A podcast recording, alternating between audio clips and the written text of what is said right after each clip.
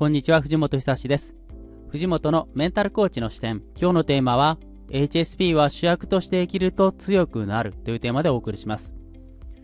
なぜ HSP は主役として生きると強くなるのかですが、それは絶対に譲れない自分の芯や心の在り方に基づいて生きるからです。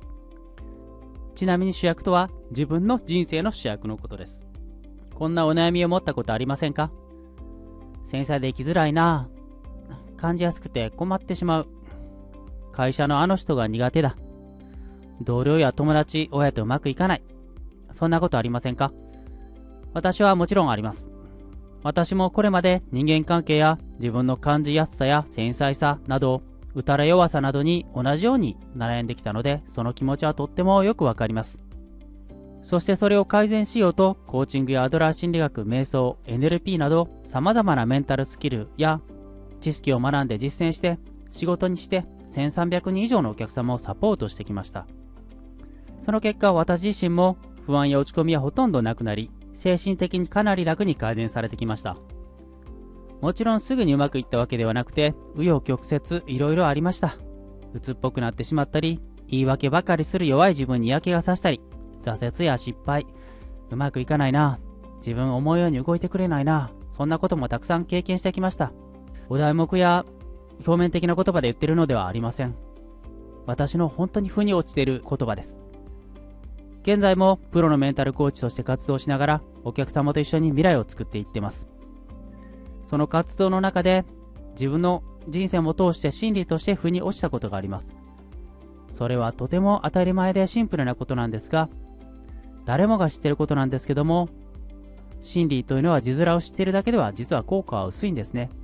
その真理がいかに腑に落ちているか、自分のものにしているか、自分の言葉になっているかがとても大切なんです。前置きを置いておいて、その真理は何かというと、自分の人生は自分が主役として生きるということですね。真理は自分の人生は自分が主役として生きるということです。P は主役として生きると強くなれます。その心は何かというと、本音で絶対にこれは譲れない。本当の目的や強い動機を意識して生きる。そういうことです。繊細で感じやすい私たちでも、本音で絶対に譲れない本当の目的や強い動機は心の中に必ず持っています。もしまだ見つかっていないのであれば探しましょう。そしてこれだけをお伝えしたいことは、それは自分で見つけるものなんです。本音で、これは絶対に譲れない。本当の目的や強い動機は外からもらうものではないんですね。他人から教えてもらうものでもありません。自分で見つけていくものです。答えはあなたの中にあるし、答えはあなたしか知らないんです。答えを見つけられるのはあなたしかいないんです。それはなぜかというと、それはあなたの人生、あなたの生き方の中に答えがあるからです。そして本音で絶対に譲れない本当の目的、強い動機があるからこそ、だから強い自分でいられるんです。他人は誰もあなたの代わりに人生を生きてはくれないんですね。あなたの人生の成功も失敗もすべてご自身が主役として経験するものです。自分の人生の言い訳はできないんですね。そして、その生き方が成功か失敗かはあなたご自身が決めることです。周りとか社会とか知人とか友人がとやかく言うことではありません。あなたの人生で起きることはすべてあなたが主役として経験することです。例えば、成功した、うまくいったこと、資格試験にチャレンジして合格した。よし、さらに先に進もう。嬉しいですよね。それとか、転職がうまくいった。新しい職場で新しいポジションで働ける。嬉しいですよね。成功した、うまくいったこと。これは主役として受け取りやすいですよね。